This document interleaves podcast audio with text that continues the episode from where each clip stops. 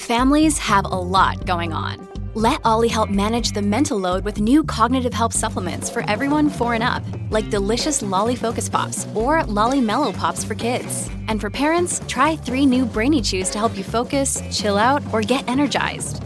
Find these cognitive health buddies for the whole fam at olly.com. That's O L L Y.com. These statements have not been evaluated by the Food and Drug Administration. This product is not intended to diagnose, treat, cure, or prevent any disease. So when 9 11 happened and George Bush came on national television and said, You're either with us or you're with the terrorists, because I felt like I didn't belong to my society, because I felt like my society had rejected me, I had sympathy uh, with Osama bin Laden's attacks um, and quickly uh, jumped into trying to absorb the ideology that was promoted by Al Qaeda uh, and soon went on to become a radical preacher on the streets of New York um, advocating for Al Qaeda's views. Today on the podcast, I've got one of the smartest and most interesting people I've ever met in the form of Jesse Morton, a former jihadist who now counters violent extremism with his organization, Parallel Networks. Jesse has done some pretty terrible things. He was a far left extremist who became the most prominent white American jihadist and a recruiter for Al Qaeda. He was also responsible for threatening the South Park creators and forcing them at the last minute to censor the image of the Prophet. I was going to put this out earlier, but thought it was a perfect follow up to last week's episode with David Robson on the intelligence trap, because Jesse is an example of how an incredibly clever person can make huge and potentially fatal mistakes.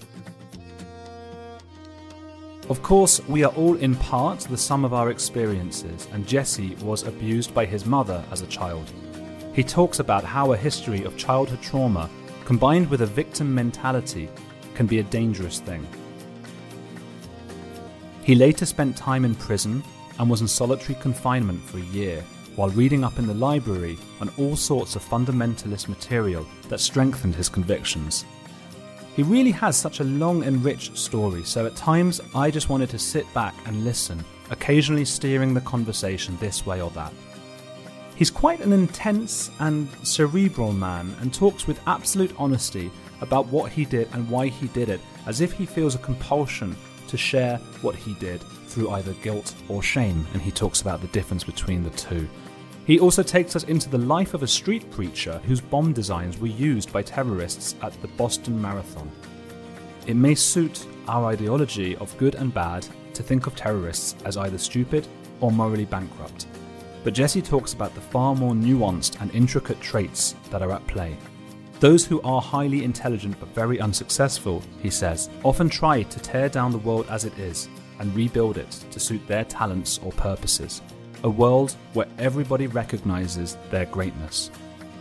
At one point, Jesse was arrested and pled guilty in a US court before agreeing to work with the FBI. His work focuses on getting inside the minds of the top extremists and denouncing violence to them. To understand everything about Jesse, we'll start with his early life and family before moving on to his beliefs and his work. Find Jesse on Twitter. His personal account is at underscore Jesse Morton, and he talks more about his work on at Light Upon Light. Meet me in my free chat room. You shouldn't have to sign up or anything like that at 8 pm on Thursday to discuss the whole thing. And by the way, it was my birthday. I turned 32 on March the 21st, which, if you're listening to this on the day it comes out, uh, you heard it the day after. Uh, so until the end of March, I'm offering a 10% discount on patreon.com slash andrewgold, where you can get bonus content and early and ads-free episodes. So the £3 a month deal will now be just £2.70 until the end of March. You can leave more if you want, or you can cancel whenever you want as well. Uh, or you can just send me a message on Twitter or Instagram to say happy birthday, because I'll love that, even if it is a couple of days late. Uh, but anyway, here is Jesse.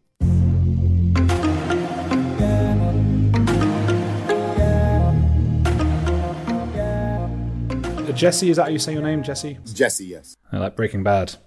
Yeah, very. You seen that? yeah, I have. Yes, I know of it. I saw a couple episodes. Not that familiar, but yes, I know the the, the, the, character's name is Jesse. Yeah, I love I love that show. So go on, let's get into your story then. Thank you for giving me your time. Where whereabouts are you from and and, and everything? Well, I was born in Pennsylvania in a very rural town, but I didn't exactly have a rural roots. Uh, my father was a, uh, an affluent uh, suburban Jersey kid from New Jersey here in the United States, the son of a very prominent attorney. Uh, my roots go all the way back to Samuel Adams, one of the founding fathers of the United States. He's a direct descendant. My ancestors came over on the Mayflower. Uh, I have a co-signer of the Declaration of Independence, John Morton. That's a direct uh, ancestor, and we are what they call here in the United States uh, a family of the sons and daughters of the American Revolution. So, by all accounts, I should have been an all-American boy. But in the senior year of my father's high school, his father, uh, due to smoking, uh, passed away out of nowhere in lung cancer, uh, and he had a sort of a moment of uh, in the midst of a context that was the countercultural movement of the 60s, um, decided that he wanted to be a beatnik hippie uh, and not follow in the tradition of his father. He still went on to participate in a liberal arts college in rural Pennsylvania that a lot of kids from New Jersey go to to study pre law. But it's in a very small town in Pennsylvania called Sealands Selinsgrove, Pennsylvania. The university is called Susquehanna University. And it was there that my father um, developed an affinity for Pennsylvania construction and woodworking. He was living on a farmhouse, living like a hippie, going to college, met my mother, who has very closed rural working class roots. She was working at a pantry or a diner as a waitress. They met each other, and uh, I was conceived. Uh, and in those days, uh, when you uh, impregnated a woman, you typically uh, married and they got married uh, as a result of me being born. Now, my father continued during the period of time when he was doing his undergraduate work at the university to trek further into a far leftist countercultural critique uh, that largely influenced my upbringing. So I grew up on a commune in the middle of nowhere in Pennsylvania where uh, dad grew uh, organic uh, vegetables in the garden and also marijuana in the woodshed so provided for himself by selling marijuana, had hippies coming and going the first couple years of life, and then the reality of life set in. My father had to become a construction worker. Uh, he was largely financially unsuccessful. Uh, started to commit adultery against my mother, and my mother had very, very, very closed roots, and so she loved my father severely because he represented getting outside and beyond her rural upbringing. But when he betrayed her and started to cheat on her, it activated inside of her some of uh, i think predisposition to mental health ailment and rage. And she certainly suffered from what appears to be uh, personality disorder and some what manifested as bipolar. She started to beat her children. And because we grew up in the middle of nowhere no one could hear the screams and the cries of us being bitten of us being choked of us being punched of our hair being pulled out of our heads um, and so i grew up in a space where um, I was completely unprotected, and where my mother took out the rage she had against my father uh, on her children. Now, abusers and in dysfunctional families, there's usually a person who's isolated as a scapegoat, a person who's portrayed as a bad child that justifies the abuse that's being dished out by the abuser. And I had a younger sister who my mother would also abuse. And I developed this conception of myself as someone who was willing to sacrifice my own well being for the sake of others in the household. Uh, and then my younger brother was not abused by my mother because this is typical behavior of abusers. I didn't know this then, of course. Um, so basically, the personality that made me susceptible to becoming who I became, ultimately a radicalized jihadist, um, uh, was formulated in that early dysfunction, uh, familial dysfunction. And so when I would go to, to school, uh, I had this uh, issue where my father was from an affluent background. I had a very high IQ. They tested my IQ and they sent me to go to a different school than the rural elementary school I was supposed to go to. And I started to go to school with more affluent kids. So my mother's side represented this rural, underprivileged, working class, Caucasian roots. My father had a more affluent background. So I was always different, I guess you could say, than most of the people that I was associating with. And I felt like the people that were more affluent were unable to recognize the signs and the indicators that I was being abused. I would go to school counselors after family members, like my grandmother, uh, refused to intervene and stop the abuse. And I felt betrayed by my society.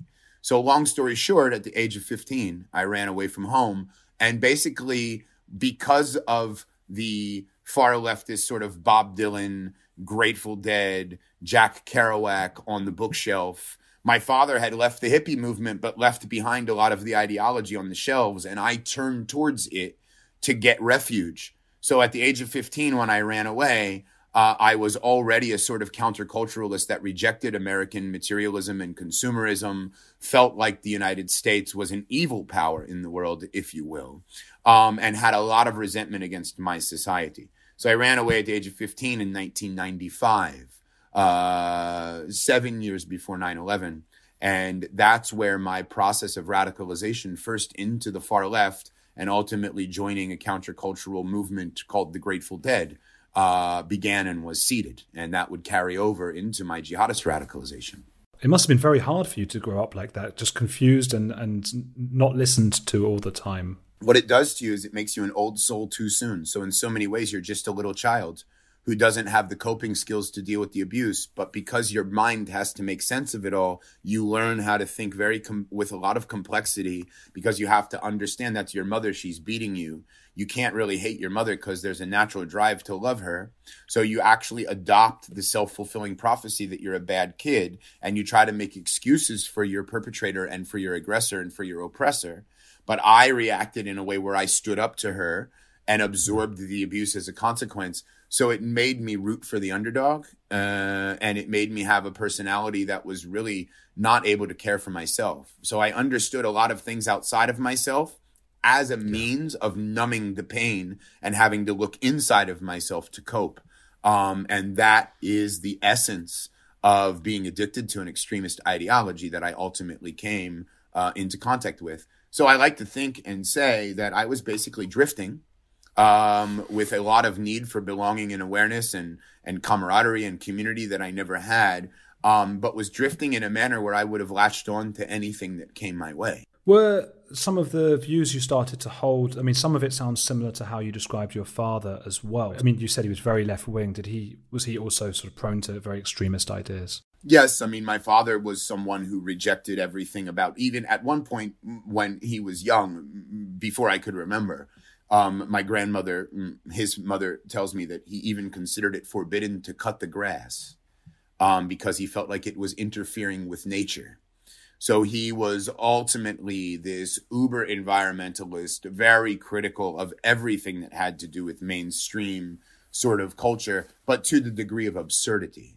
Um, and um, I think that that left a, a, a, resonant impact because I ran away at 15. I took to the streets of New York City.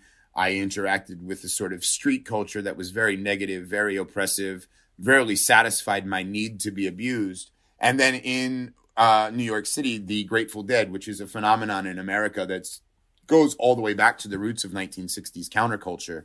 These are the people that took rock and roll and combined it uh, with LSD electric Kool Aid acid tests. So the idea was to explore consciousness through the, loose, the use of hallucinogenics. And then they created over a 30 year period of time a way where people would literally travel with the band, sell drugs, sell food, sell hippie products, and you didn't have to be involved in mainstream American society. So I was completely off the grid. I lived in concert parking lots, traveled all around throughout the year, saw the entire country, but would hustle drugs on the parking lot, selling LSD, mushrooms, marijuana to concert goers, giving me that feeling of empowerment, learning how to become what I later became a radicalizer and a recruiter as a drug dealer. Now, at the age of 19, uh, I was uh, interestingly arrested went to jail for about 60 days and I read the autobiography of Malcolm X. And so before I knew anything about Islam, I understood Malcolm X's story. And it resonated with me because he was traumatized, discriminated against, engaged in criminal behavior, went to prison, changed his life, became a social justice warrior. And then at the end of the book, goes to Mecca against the advice of his black nationalist extremist preacher and sees white people circumambulating the Kaaba in Saudi Arabia. So he eradicates his own racism and enters the traditional Sunni Islamic fold.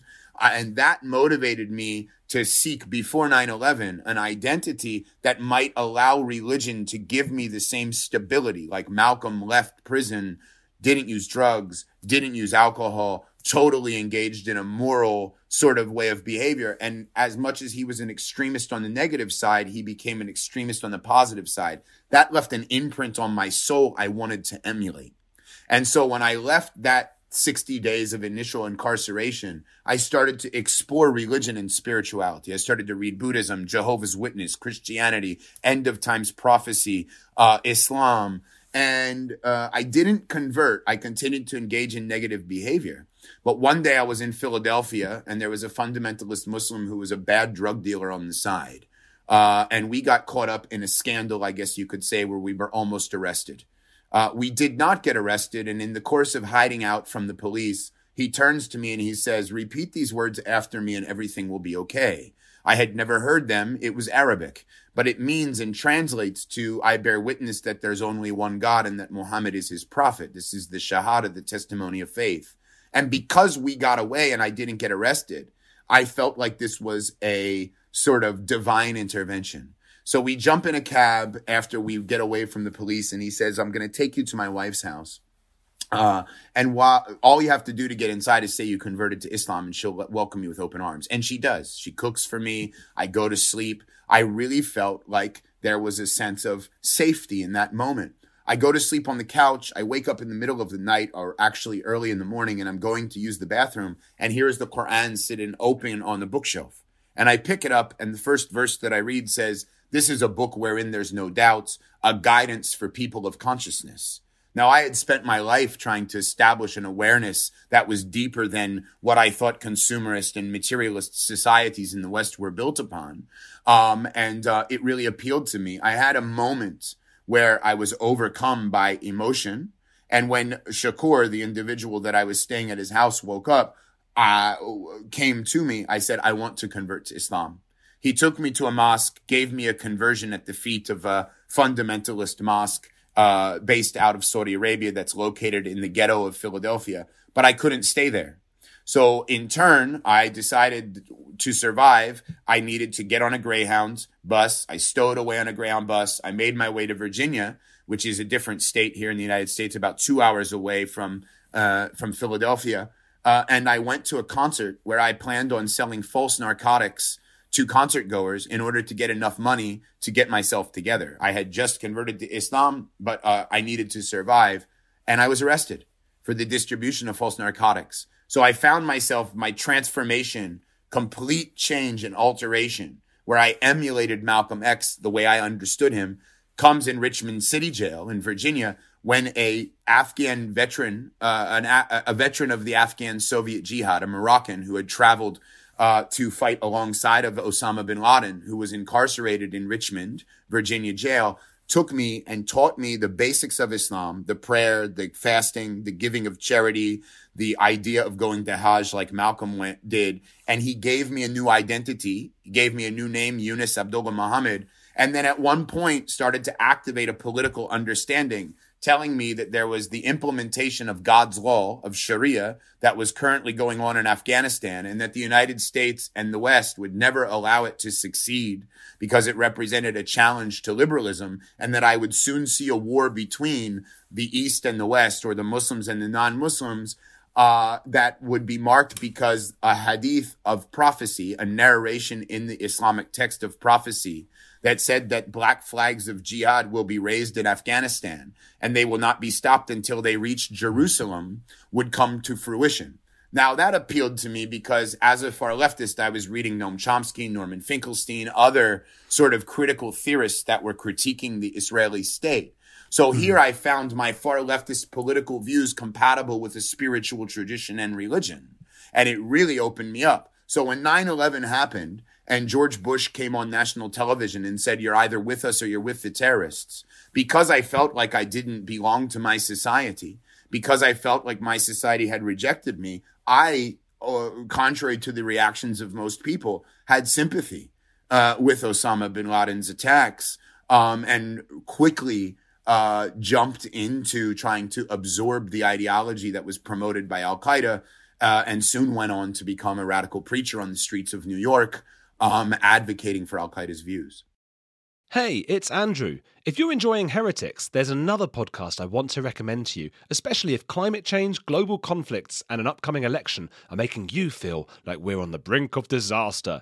What Could Go Right is hosted by Progress Network founder Zachary Karabell and executive director Emma Varvaloucas. On What Could Go Right, the hosts sit down with expert guests to discuss the world's most pressing issues without resorting to pessimism or despair that we hear so often. Instead, they look back at how far society has come and look forward at what it will take to achieve an even brighter future. Is progress on the way? They may not have all the answers, but on what could go right, they're asking the key questions. Tune in to hear interviews with upcoming guests like writer Coleman Hughes, CNN host Fareed Zakaria, and economist Alison Schrager. If you're looking for a weekly dose of optimistic ideas from smart people, join them every Wednesday on What Could Go Right, available wherever you get your podcasts. A few decades ago, private citizens used to be largely that private. What's changed? The internet. Think about everything you've browsed, searched for, watched, or tweeted. Now imagine all of that data being crawled through, collected, and aggregated by third parties into a permanent public record. Your record. Having your private life exposed for others to see was once something only celebrities worried about, but in an era where everyone is online, everyone is a public figure. To keep my data private when I go online, I turn to ExpressVPN. Did you know there are hundreds of data brokers out there whose sole business is to buy and sell your data? The worst part is they don't have to tell you who they're selling it to or get your consent. One of these data points is your IP address. Data harvesters use your IP to uniquely identify you and your location. But with ExpressVPN, my connection gets rerouted through an encrypted server and my IP address is masked.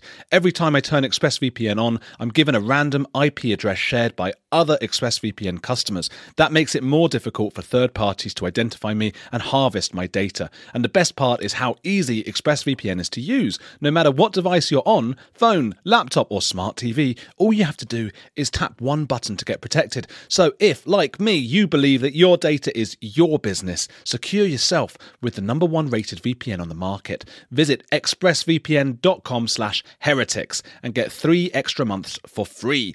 That's E-X-P-R-E-S-S-V-P-N dot com slash heretics. Go to expressvpn.com slash heretics to learn more. Hey, it's Kaley Cuoco for Priceline. Ready to go to your happy place for a happy price? Well, why didn't you say so? Just download the Priceline app right now and save up to 60% on hotels. So whether it's Cousin Kevin's Kazoo concert in Kansas City, go Kevin, or Becky's Bachelorette Bash in Bermuda, you never have to miss a trip ever again. So download the Priceline app today. Your savings are waiting To your happy place for a happy price. Go to your happy price, Priceline. How does one, you'd become a born again uh, Muslim and then you were selling drugs, for example? So that's something that's presumably banned by uh, Islam. And so, was there a lot of uh, cognitive dissonance going on in your mind? How does one reconcile in that moment these leftist views, which are supposed to be about helping the underdog, with sort of murder and, and things like that? Do you push it to the back of your mind when you, when you're defending 9/11, for example? Yeah, so the cognitive dissonance immediately eradicated with regard to the behavior because when I left the Richmond City Jail uh, situation, uh, because of the indoctrination of the charismatic preacher, I completely dropped everything. I did I, for 14 years. I did not take a sip of alcohol from that point on. And now when 9-11 happened, their religious justification, their political justification for terrorism as the only means of the weak to stand up for themselves, it made sense that all of the grievance that blaming the United States as an imperialist power, blaming its foreign policy for giving carte blanche legitimacy to Arab authoritarian dictatorships to uh, attack their own people, uh, sometimes attacking civilians. You would hear a lot about how the United States funds Israel and Israel in turn kills Palestinians, or that the sanctions in Iraq that preceded 9 11 killed hundreds of thousands of Iraqi mm. youth. This is the eye for the eye mentality that fundamentalism differs from far leftism in but the political right. grievance is the same. So it creates an ability to be open, a cognitive opening to the to the grievance. I suppose the deaths are sort of considered a necessary evil in that moment. That's the way they're framed. Yeah. I'd, I'd love to know um, what, what's in, interesting actually is that many of us see street preachers, for example, we almost see them as a total other being. We other them. Um, when we try, we a lot of us cross the street. You know, we try. We just think, oh God, I don't want to get involved in that. Take me into the mind, or as you were, of a street preacher. Yeah. So we were uh, the first organization in the West that really understood the importance of connecting the offline street preaching to online dissemination of propaganda. So one of the innovations of my organization was to go to preach on the street like al-Muhajiroun did in the UK. We stole their template, worked alongside of them. I was good friends with Anjem Choudary, Omar Bakri Mohammed, and the types of people that you're talking about. But we did it a little bit differently. Um, one of the things about knowing that the majority of people will be turned off by your views is that you also know that a very low base rate of the population will sympathize and empathize with them. And that one of the objectives of street preaching is to split the world into blacks and whites.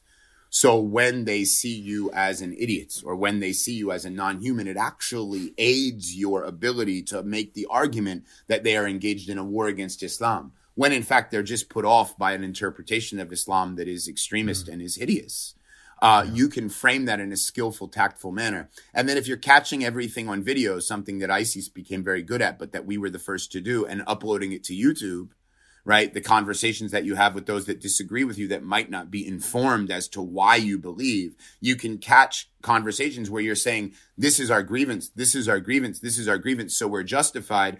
You're armed with all of the information to inundate them they haven't necessarily thought about it as much as you because your whole world revolves around it. And when you catch that on film to your adherents, it says, oh, these people are totally ignorant. But in fact, they were just unprepared and they became useful idiots in a propaganda piece. Right. And so we would do that in the Muslim community and in the street. And that's why, you know, I think that public awareness about radicalization, what we've learned over the years is that it's really important to have the general public aware of the, um, uh, the mechanisms, the goals, the objectives, the techniques, and the tactics of charismatic preachers, um, mm. particularly in the era when it was uh, possible to do it on the street. Now, uh, street preaching is much more difficult, particularly in countries like the United Kingdom. But this same uh, sort of approach and techniques and tactics are being utilized online every day. Oh, this it's the exact reason that I don't have uh, extremists of any of any sort of uh, ideology on the podcast because I'm not prepared enough. No matter how much I do, how much research I do in advance, they are going to. So a flat earther, for example, I would consider an extremist with probably ill-informed views. But if that's his entire life being a flat earther, I'm sure he could walk the floor with me. I wouldn't know that's what I wouldn't know. Yeah, God. So that's difficult. the that's the importance, and a lot of people that portray themselves as experts in countering extremism and ideologies actually don't realize that these people have spent years of their life oftentimes cementing an understanding of the worldview that they believe in.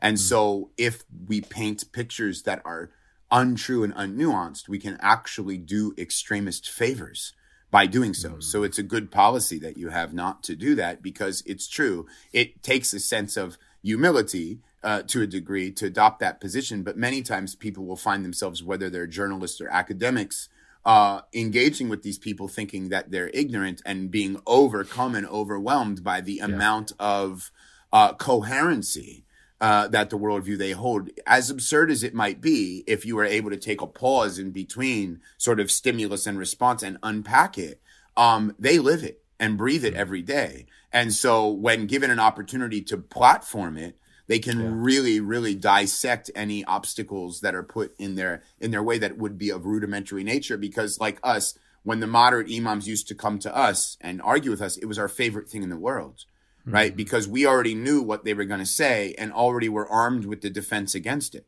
and when the people that we were recruiting would see us able to hold our own against people that were considered experts or moderate imams with certified legitimacy as an authoritative figure, it gave us legitimacy and authority.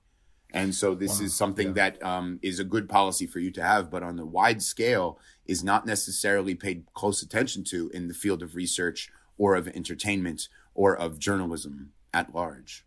So you're a very intelligent person. You had a high, very high IQ. You mentioned when you were younger.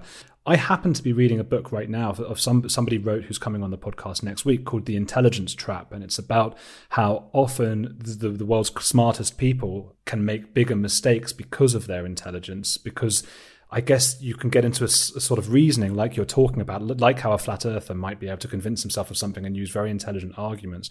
Do you see that in yourself? Is that part of what happened? I think that a lot of the charismatic preachers that I've met, and I work now with far right wing extremists as well, and I concentrate on concentrating on removing the hubs. So I don't work with the low level people. I work with the high end ideologues because of my background. Um, I think that it's a combination of intelligence that is unrecognized because of the complexities of chance associated with life that they are not successful. And that these are people who know they're intelligent but are not attaining success. And so for them the idea is if i just tear down the world the way that it is then i can rebuild a world where everybody recognizes my greatness. Because one thing about intelligence is it can be a gift and it can be a curse. Yeah. uh, in the sense that um, uh, intelligence is real, but usually people that are of high intelligence end up getting professional gains that lead to financial uh, success, that lead to people looking up to them, taking information from them. But for extremists, they might have this characteristic and this trait, and intelligence is probably very much key to their interest in absorbing everything about the ideology and putting the time in to become a preacher because they want to be heard. But for them, the uh, objective is to recognize that society is not realizing my greatness and to try to mold society as idealists in a manner that will allow them to feed their own narcissistic needs. Do you have to be careful then every time you have a, if you have a new thought, knowing how where your mind is able to take you? Do you have to sort of have a security system in there to go, wait, hang on, that's I might be doing this. Yes. So for so for me, I have to connect the intelligence and the ability to process information and to think with complexities and multidimensionally. Uh, that should be a gift. But what I realized over time was because of the trauma, the child abuse, the instability, the insignificance, the lack of meaning and purpose and significance, I operated from a neuroscientific space of what we might call fight, flight, or freeze. And a person who's operating and in neuroscience, we now know that the brain that is in a traumatic state processes information in the amygdala, which is the emotional part of the brain, and that the rational decision making components of the brain occur in the prefrontal cortex. Now, what we know about absorbing messages and why extremist messages are resonant is because they don't appeal to the rationalism of the human being. They appeal to the spiritual or the emotional self. And for a person who's stuck in fight, flight, or freeze and traumatized, they are going to want to look at the world through a black and a light, white lens. They're going to want to have an objective truth rather than a world of complexities that's very difficult to arrive at a truth. And that's part of the narcissism and the intoxication of being fascinated by one's own intelligence, but not having society recognize that. So black and white worldviews appeal to uh, those that are operating out of the amygdala or in fight, flight, or freeze because it makes the world very us versus them. And then that appeals to you because that is you saying society did not recognize me as an individual, but the reason they didn't is because they discriminate against me and my people. And so my people becomes defined as the group and you in turn find a cause that cements your identity with the group.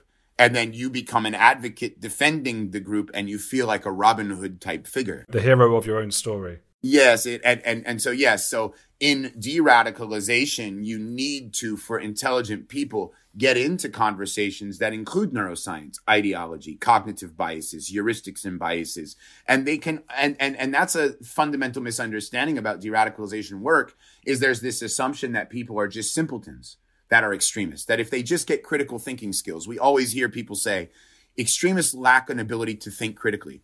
I can tell you that's bullshit uh, at the level of uh, ideologue and charismatic preacher. The reason that they got into the movement in the first place was because they were able to think critically, but didn't necessarily realize that true critical thinking will lead you to conclude that the world is full of a lot more randomness and complexities and that there's serious limitations on knowledge that mm-hmm. mean that when you assume a position that I am right in this matter, it can really much be one of arrogance and mm-hmm. authoritarianism. It's certainly not one that's compatible with a proper understanding of democracy and liberalism uh, and freedom of the individual. But I don't think that that is just a mistake that's being made by far right wing extremists or jihadists. I think that generally our society has gone to a level of narcissism that needs to be need that needs to have intelligence recognized and needs fulfilled, and that it is creating uh, a certain uh, unwillingness to look at other points of view and cancel mm-hmm. culture and other byproducts of even far left wing extremism yeah. feed into that. And I would, and, and, and I would argue that that is one of the fundamental problems that we have is assuming that we're right and assuming that the extremists are wrong is exact about everything is exactly the problem mm-hmm. because we're actually seeing extremists in the same way they see us and feeding into it. Um, so I think the whole world needs critical thinking skills and ability to process with complexity better. So I read I read a scientific paper just a week ago actually um, uh, that found that among virtue signalers and cancel cancel culture um, advocates, there was a higher percentage of narcissists and sociopaths. Of course. Yeah, it doesn't surprise you. Not at all. Not at all. Mm-hmm. Because, mm-hmm. of course, if you're imparting your worldview and you're assuming that your worldview is correct, which is what we see happening across the board. And that's why the unwillingness to talk about far left wing extremism is very problematic because it's part of a reciprocal radicalization process between both sides. And what you see if you really get to dive into these movements is an incredible amount of narcissism, particularly from amongst their ideologues. But in some ways, one could argue that they have been given a carte blanche sort of sympathy by the powers that be because they align themselves very uh, they're very much in line with being able to do the work of delegitimizing the other side, sort of the conservative side of things. And that's what we see happening in the United States. You can't talk about Antifa's violence. You can't talk about their narcissism. You can't talk about their unwillingness to understand the world with complexity, with compassion, and it is driven by narcissism. But it, because it's an ally, because everything is boiled down to fascism and white supremacy, and everybody on the right wearing a MAGA hat is considered to be one step away from becoming a neo fascist, it does the bidding and it serves the interests of that side. And to criticize it gets you cancel cultured. So this swarm of the horde has really had a chilling effect on an ability to have a democratic society that agrees that you can feel a certain way, but we should be able to discuss and through dialogue minimize the belief that only violence can be a recourse to the grievance. That has diminished and it's largely a consequence of what you're talking about because we're unwilling to recognize that that same characteristic I'm talking about, the narcissism, the personality disorders that drive those most invigorated by an ideology, right, is feeding the problem. But we're mm-hmm. unwilling to look at that on the other side because we think in a hyperpolarized situation that those that are with us are with us and those that are against us are against us. And so we see the world in us versus them, no matter how we look at things. And when we think about objectively weighing a definition of violent extremism or a definition of radicalization, we should have a definition that we apply across the board.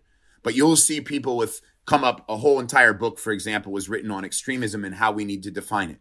And then a definition of extremism that splits us in, in group, uh, in group, out group, up, sees the world through black and white way, uh, justifies violence as preemptive, uh, and has different characteristics. When the person that wrote the book and concluded because he's on the left, you know, was asked, does this apply to the far left?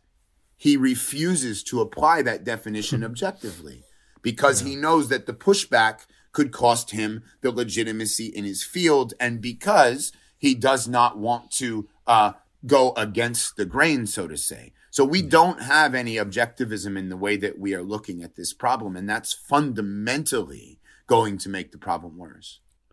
So we've talked about politics. Um, I want to get into trauma because, as you say, trauma was a big part of what made you become so extreme. The way that you speak, if you don't mind me saying, you're very intellectual. You intellectualize, and you've talked about some quite extreme things. Is that part of the the the frozen part? You said uh, uh, fight or flight or freeze. Do you feel frozen? Do you feel sad thinking back to those those moments with with your parents? So, for a long time, I suffered from what you would call in the realm of psychology toxic shame, right? Toxic shame, shame is different than guilt.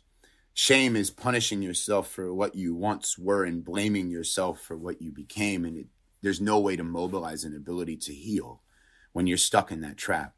Guilt is feeling bad for what you were and what you became, but recognizing the complexities and being merciful to yourself, and then being able to mobilize that in a way where what we're learning about trauma, we differentiate between post traumatic stress disorder and post traumatic growth. People react to trauma all the time and it makes them empowered and it makes them more peaceful. It's recognizing what it is that allows that to happen. And in the literature, we realize that it's about the social connections that they have. They uh, in turn, rather they might be getting abused in the household, but they find a group or a community that welcomes them and accepts them and nurtures them so they can process the trauma positively and it makes them stronger. It does not make them weak. Now, when we talk about trauma and its role in radicalization, we have a new threshold of understanding when we look at what we're learning about trauma writ large. So, a lot of research over the past 25 years has shown that, for example, there was a study that started um, in the United States of Kaiser Permanente insurance getters. It's called the Adverse Childhood Experiences Study. Um, and they found that um, people had appalling rates of adverse childhood experiences like child abuse, sexual molestation, um, uh, being uh, spoken to derogatorily by parents. And they started to categorize people as having four or more adverse childhood experiences being correlated to all kinds of things. So over the last 30 years, susceptibility to mental health disorders, criminal behavior, addiction, all kinds of negative adverse outcomes has been correlated to those that suffer from adverse childhood experiences. So child experience is ultimately crucial to formulating um, a susceptibility to all kinds of negative outcomes. Now, we only recently started to study this with regard to radicalization and violent extremism, but I'll give you one stat that kind of hints at this phenomenon and its uh, and, and, and, and sort of um, applicability to the field of counter radicalization work. Uh, scholars at uh, the University of Maryland studied far right wing extremists and found that 65% of them had experienced four or more adverse childhood experiences uh, in before the age of 18. Now, if you look at juvenile delinquent populations, those that were incarcerated for crimes as youth, they suffer from four or more adverse childhood experiences at 55% of the time. But the general base population is 16% suffer from four or more adverse childhood experiences. So there's a, a, a correlation there. And really, we are learning so much more about the role that social connectivity and feeling like one belongs to society, um, and that one has an ability to connect to groups um, mm. how important that is because as one scholar has put in radicalization studies, it's about the group, not about God, meaning that people, it's not the theological ideology alone. It's the fact that when you start to adhere to these ideologies, you start to meet people that love you and that give you family and that give you camaraderie. And usually people that have entered extremist movements have never experienced that before. That was my mm. case. How do you actually feel, you personally? I mean, uh, about your past? Do you do you have flashbacks to it? And I do. I I I I still have uh, problems with the child abuse. I still have to heal from the root of the trauma, um, and I still have to heal from what I once did. I have done so much work with regard to therapy. I have done a lot of work with regard to digging into alternative perspectives and self learning in the realm of trauma. I have established a healthy uh, module for prayer. Understand interoceptive bias, which is like a judge will sentence an individual differently based upon whether or not he's had breakfast or not, you know, and understanding that I need to take care of my body. I need to feed myself properly. I need to exercise properly, that my thinking is connected to how much I care for my body. It makes me feel not like I'm making amends because I'll never be able to repair the damage for what I did, but it makes me feel like I'm healing. Now I have, you know, 30 years of trauma to deal with. And getting stability and getting to a place where you can deal with that is and and and and have the stability to actually face that takes time. It's a process. It's not an event. So i'm not going to sit here and bullshit you and tell you that i'm 100% healed. I will say that when those flashbacks come when the feeling of remorse comes i have the tools to deal with it where it's not toxic and it hmm. is something that i can sit with process breathe through, stay in the moment, and count the good things I'm doing now when I want to beat myself up inside for how much of a loser I actually am. I don't think you're a loser. Well, that's how you can feel in certain moments, is what I'm saying. Yeah. Yeah, you you you look at other people that are your age and you realize you threw away 10 years of your life to be involved in a movement that, you know, and then it took 10 years just to get back on track after that and you feel like you know, I'm, I'm, I'm, I, I was a horrible person, and you can embody that and internalize that, which taps into the original traumas as well. Hmm. But you do fantastic work though that also helps a lot of people. Do you feel like your direct, your actions have directly or indirectly caused a lot of suffering and, and deaths even? My organization was connected to 15 different terrorist plots. Mo- many of the people that I radicalized, I de radicalized, I began my process of de radicalization in 2011 Three weeks after Osama bin Laden was killed in Abbottabad, I was picked up in Casablanca and sent back to the United States to do um, to do prison time. Um, in the course of my time in prison, a lot of my students became the biggest radicalizers and recruiters for ISIS, and they developed mechanisms to use the magazines that I created uh, to mobilize violence and to give recipes for bombs. And they advised and counseled people as they engaged in terrorist attacks. So I'll never know how much damage I actually did. The Boston Marathon bombers used a recipe uh, that was published in a magazine by Al Qaeda that I created. Um, there's a lot of they would have found another recipe though wouldn't they and, and yes. they would have found other people so I, I don't i don't know if it's entirely fair for you to you know you do have to uh, sort of uh, put to a, a, a, degree of agency and responsibility on it. Now, that's the difference between when I first went public as America's first former jihadist. I had so much toxic shame, but I didn't even know the difference between toxic shame and guilt.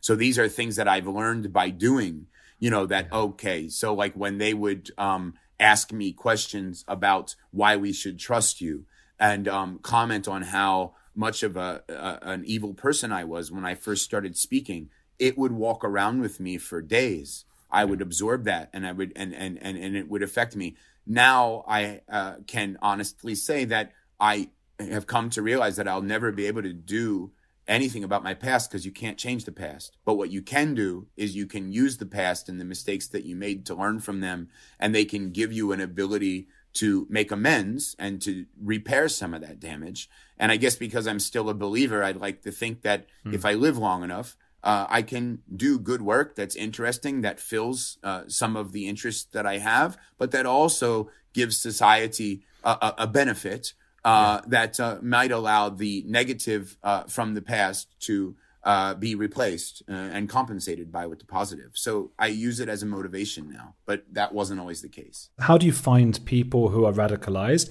and then how do you start? Because I wouldn't even know where to start. Where? Do, how do you start with like, okay, I'm going to de-radicalize you? Do you even let them know that you're doing it?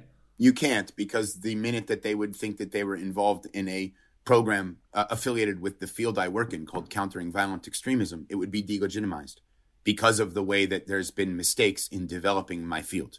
Hmm. So our differentiated approach is we understand the importance of holistic ecosystemic approaches. So what we use, we use counter narrative campaigns. So we use videos. We have two like online glossy e-zines that we issue articles. We disseminate information, but we're not like other organizations in the sense that we build our counter narrative products and expect extremists to come find us we also embed those products into the threads on social media and into all of what we do so that they know we exist. And because we do acknowledge extremism on all sides and we don't, like most people in the industry that I work in, have a affiliation with the left, right? That, pre- that, that prevents anybody on the right from actually taking them seriously. We have an ability to talk about things objectively in a manner that allows them to uh, talk with us. So almost anybody that I reach out to that is an ideologue on the far right, for example, I have gotten a response from because they see that we do things differently. Now, my objective is not necessarily to de-radicalize because that's a cognitive process. My objective is to disengage from violence. Because if I can get you to denounce violence, then I can in turn make sure that there's no terrorism. But I have to be able to sit you in a place where you're not in fight, flight, or freeze. And so the first thing that I do is I try to describe that I don't demonize you. And I try to make that real. And you can't do that with an Hmm. extremist if it's fake. Just to interject, so this is let's say pretend I'm one of these people. You're Mm-hmm. messaging me on on Facebook or in real life. What's going on? Could be Telegram, could be Facebook, could be Parler, could be real life, could be an email, could be that you have a website that you promote your views, could be a comment section on a YouTube chat with neo Nazis. And how have you found you found me from those comment those kinds of that you found me on like a neo-Nazi thread or whatever? Yeah. And you've sent a message and you've said, you know, hi, I'm Jesse from Parallel Networks. Well, yes, I say my name is Jesse Morton, and I am a former jihadist. I see so much of my old self in you, and this is what I do now. And I'd really love to talk to you, just to get to know you, because I find you fascinating.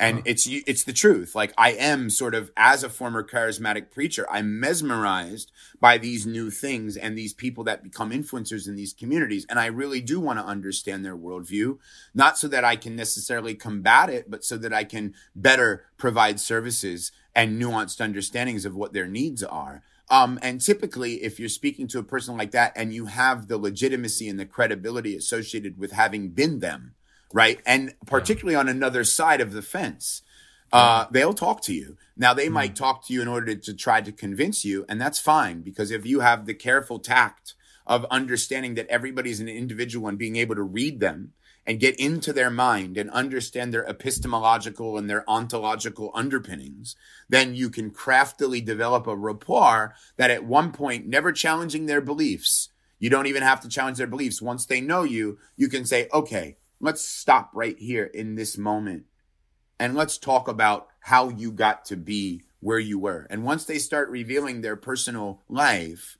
you can connect their personal experience to the ideology they uphold. Once they start talking about their ideology, you can get them to talk about their personal experience. So you can bridge a merger between hmm. an awareness in them that the ideology is something that they adopted, not just because it was an objective, accurate interpretation of the world, but it has so much to do with what we've experienced and who we are and how we define our personalities that they have an opening up that will allow them to consider a different point of view. But that takes time.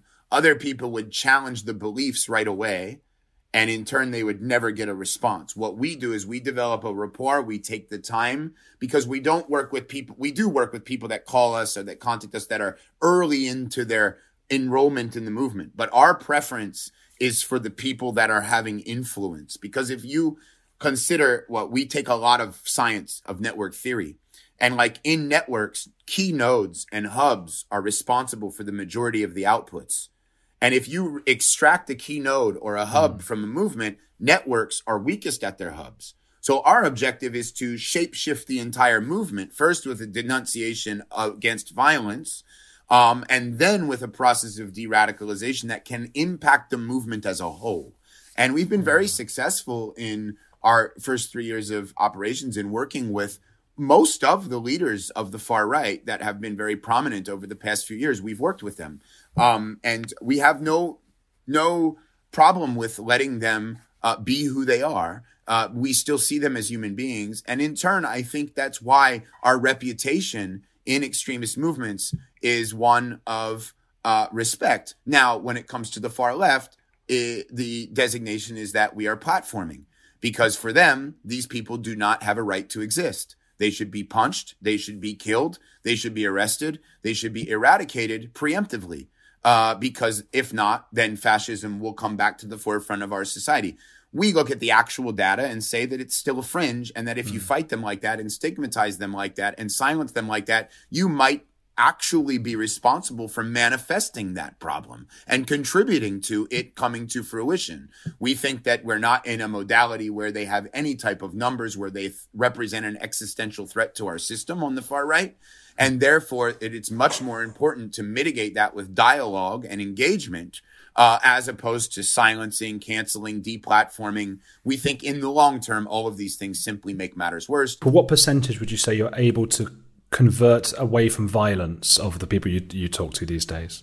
Well, we have a holistic approach. So our objective is not just to do that, but we have worked with over 135 people in the past two years, most of which are in positions of cemented commitment, which is different than early entrants. At least 85 of those have been wholeheartedly successful. And we would say that there's been gains of denouncing violence from amongst at least 20 more. So we're looking at success rates, I think, uh, properly defined better than anyone in the countering violent extremism field has ever produced because of our approach. We're also looking at ability to communicate rates of engagement that are uh, un- un- unprecedented because of our approach, because it's holistic. But then also the great thing about our program is when somebody leaves through us, mm. right, and they become de-radicalized, we provide avenues to work in the realm of prevention because we don't just do the intervention. So their story and their narrative, then we create such a, a good network in our country and around the world where they get to speak on panels and they get to speak at schools and they get to write articles. And those articles lead to more interventions, but they also lead to people not making the same mistakes. Grand Canyon University, an affordable private Christian university, is one of the largest and fastest growing universities in the country, offering more than 270 programs online. In addition to federal grants and aid, GCU's online students received nearly $130 million in institutional scholarships in 2022. Find your purpose at Grand Canyon University. Private, Christian, affordable. Visit gcu.edu slash myoffer to see the scholarships you may qualify for. Are you still in touch with your parents? Are they around? I have to keep very distant contact, but I also do retain a connection because I have children and my children have a right to know their grandparents and to know their lineage. Um, and I would say that it's not healthy for me that much, but I have healed enough that I have the coping mechanism so that when I'm abused verbally now by my mother, for example, ah. it doesn't affect me. It doesn't trigger me in the same way that it used to. She's still abusive. She will never change. She has a personality disorder. But coming to accept that and that she will not change is a big step in feeling uh, like you're not responsible or that um uh, or or that what she says about you is not true. For I imagine a lot of listeners could probably take something from what you've what you've just said about their own parents. Yes, for sure. Some acceptance can just can just do it sometimes. And you are still a practicing Muslim. I am a practicing Muslim. I wouldn't call myself a fundamentalist in any way, shape, or form. It was my contact with Enlightenment text and coming around to a different philosophical understanding that allowed me to look at the epistemology of Islam and the ontology of Islam. And I now have my own relationship with God. So I am a monotheist, right? But I would also say that um, anyone who arrives at a conceptualization of monotheism uh, doesn't necessarily need a religious scripture right to adhere to that belief system. So i look at anyone who believes in god uh, as uh, someone who's a believer. That runs totally contradictory to yeah. um, the general sentiment of islam. We all have a unique relationship with god or maybe don't believe in god but at the end of the day a proper understanding of religion has to be that we'll only find out when we die so assuming that we're correct in the same way that we might with politics or uh, or, or, another uh, phenomenon or or, or, or social uh, component uh, is just arrogant and absurd. Mm. And I'm glad that I've arrived at that uh, conclusion because it allows me to be non-judgmental. I can hold beliefs and share those beliefs, but I'm certainly not going to beat them down a person's face any longer. And uh, it, it provides for a greater avenue of spirituality inside of myself and then if I miss following a rule or something, I don't beat myself up over it. Right. So, like in fundamentalist Islam, there's a lot of punishment, you know, punishment, punishment for missing the rules. I like to think of myself as a Jesus Muslim in the sense that Jesus went to the Pharisees and said, You guys are arrogant. You know the law, you practice the law by rules, but you don't know the substance of the law. I incorporate a lot of uh, of, of, of Jesus like or Christian like principles into my understanding of spirituality. Why do you call your Why would you call yourself a Muslim and not a Christian? Then what is? Well, because Muslim, if you think about it, Christ means that you're a follower of Christ. A Jew means that you're from a particular tribe. Islam or being a Muslim comes from a root of a word that means to submit. It's something you do right? Mm. And um, and so it's something that you experience, and so it is merely meaning one who submits to the awareness that God is real. So my last last question, because I know you have to go in, in a minute. Yep. Um, so did you have um, a personal impact on the TV show South Park? Yes, we threatened the writers of South Park for portraying the Prophet Muhammad in caricature. We mm. threatened them the night before the episode aired. So they went on Entertainment Tonight, a popular show in the United States, and they said that we have a special for our 200th episode. We're going to portray the Prophet Muhammad in caricature. So to precede that, an individual affiliated with my organization published a picture of Theo van Gogh, who was killed in Amsterdam for portraying, for making a film that was considered by fundamentalists derogatory against Muslims. Um, and they stabbed him on a street while he was riding his bicycle. The individual put a post on Revolution Muslim that went viral that had Theo van Gogh dead on the street and said that the writers of South Park will probably end up like Theo van Gogh. Now, that's not illegal in American law, but he posted their addresses where they could be visited. And as a consequence of that, Comedy Central decided not to air the episode. And so it hmm. caused worldwide controversy. People started, everybody draw Muhammad Facebook pages, started to oh. draw oh. pictures of Muhammad derogatorily. It caused Indonesia and Pakistan to shut down Facebook for a day in protest. Facebook ultimately removed the page. The woman that started the page went into hiding because Muslims started to threaten her.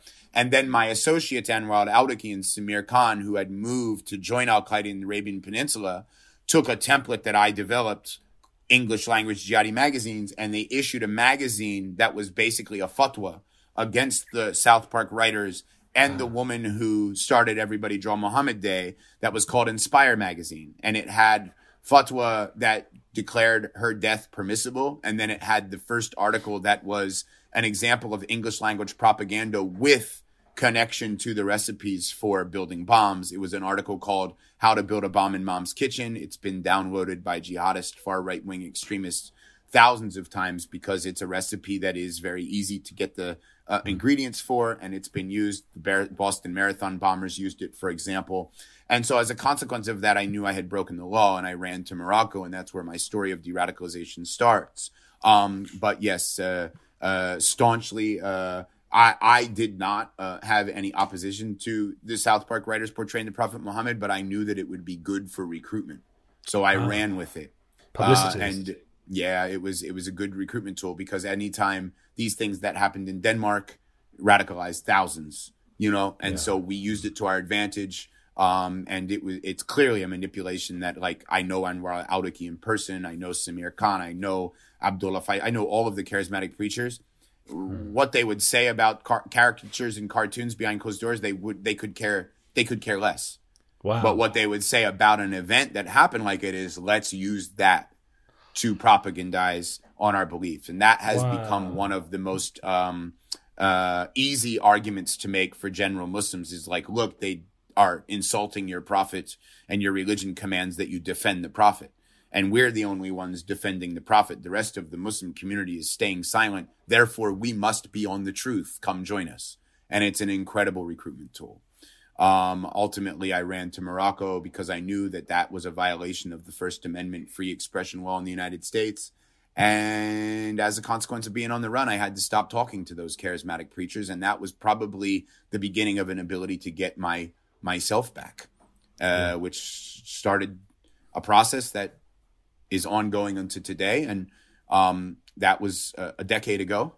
So I spent a decade in the movement. I'm approaching a decade out um, and uh, would like to feel that I'm um, getting to a point where I'm completely healed. But as you as they say, uh, if you walk ten years into the woods, it takes ten years to walk back out of the woods. Yeah. You know, it's not a quick fix, quick cut. So still healing, still working, still trying to do positive things and make amends for what I once was. Feeling happier? I do feel much better every day. Yeah.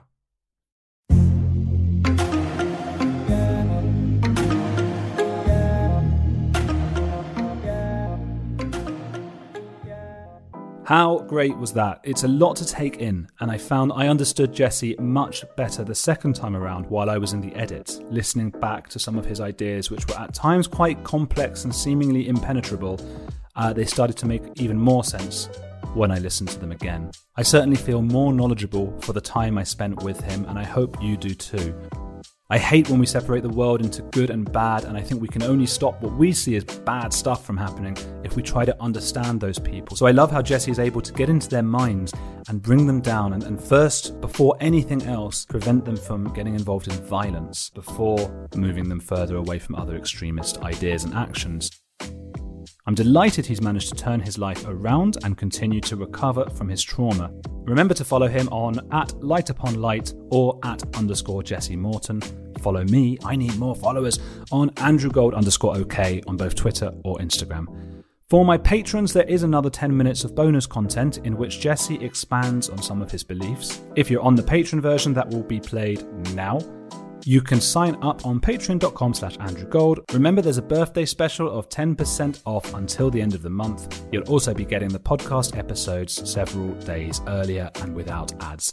Thank you so much to my newest patrons last week Sam Jeff Eris, Tiffany Landale, Todd Rennebaum, and Rational Alien. You're making the show happen, so thank you so much for your support. And remember, everybody, come join me in my chat room. The link is in the show notes. It's Thursday at 8 pm GMT. It's free, you don't have to sign up. It's just a bit of fun where usually there are about 10 of us who just get together and chat about the episodes and whatever else is going on in our weeks. Uh, thanks also to my latest reviewers. Uh, remember to please write them if you're on Apple. I think you can write comments on Castbox too, and maybe Stitcher. I'm not sure. This week there was just one new review, and it came from AG W94. That's my initials, AG, but I don't know what it stands for in your case. Uh, but AGW94 wrote, Balanced and interesting. Andrew is a genuinely objective interviewer who manages to draw out his guests' thoughts and opinions in a professional and skilled manner. Basically, this is dead good stuff. Dead good. I like that, and I wonder if they had just listened perhaps to the Sue Black episode where she talks all about death, or it might just be that dead good is quite an English way of saying good. I might be reading too much into that. But anyway, next week I'll be putting out part two with the wonderful Sadia Hameed, whose first part came out a couple of weeks ago. People have been really enjoying that. It's been shared all over Twitter, and I think a lot of people hopefully are looking forward to hearing the second part. I'm going to get about editing it now, and I'll see you then.